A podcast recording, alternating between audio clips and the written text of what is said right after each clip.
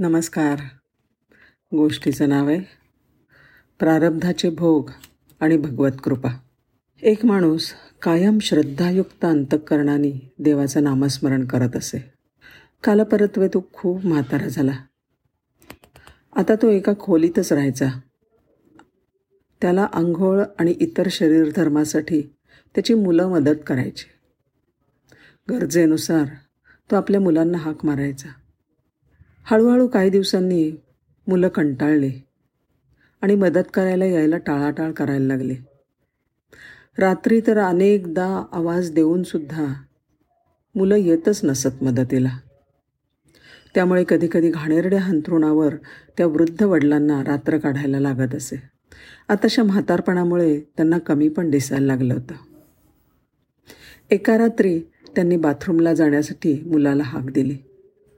लगेच एक मुलगा आला आणि हळुवारपणे काळजीपूर्वक त्यांना नेऊन आणलं आणि बेडवर झोपवलं. आता हा रोजचाच नियम झाला. त्यांनी हाक मारावी आणि मुलांनी यावं आणि त्याला मदत करावी. एक रात्री बाकी त्यांना संशय आला की अरे याआधी अनेकदा बोलावूनसुद्धा कधी मुलं येत नसत. आणि आता मात्र हा आकेसरशी कसा काय धावून येतो? शिवाय मला मदत करतो आणि लगेच निघून सुद्धा जातो. त्या रात्री त्याने त्या मुलाचा हात धरला आणि विचारलं खरं सांग तू कोण आहेस? माझी मुलं काही अशी नाहीत. हा प्रश्न ऐकला आणि ती अंधारी खोली प्रकाशाने उजळून गेली.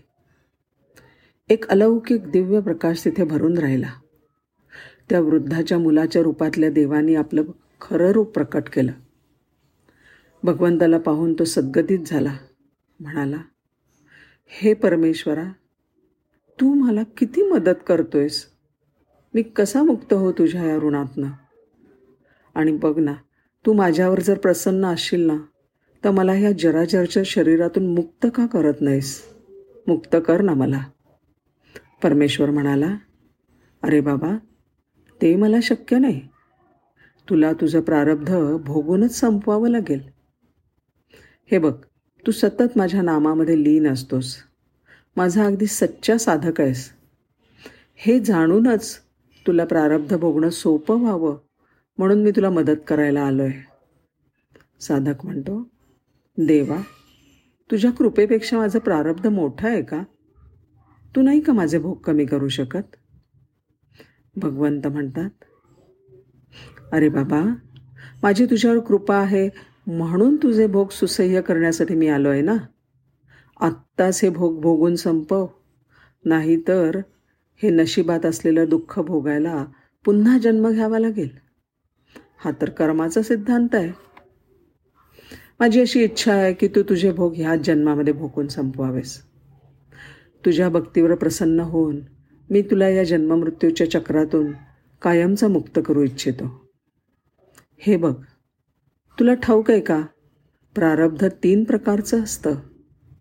मंद मध्यम आणि तीव्र. नामस्मरणाने मंद प्रारब्ध कमी होऊन जातं.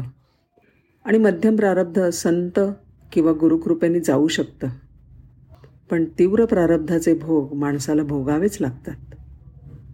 प्रत्यक्ष परमेश्वरसुद्धा त्यात ढवळाढवळ करू शकत नाही. पण जो श्रद्धेने माझं नामस्मरण करतो त्याला हे भयानक भोग भोगण्याची क्षमता मात्र गुरु किंवा देव शेवटपर्यंत देत राहतात. हे लक्षात ठेव. धन्यवाद.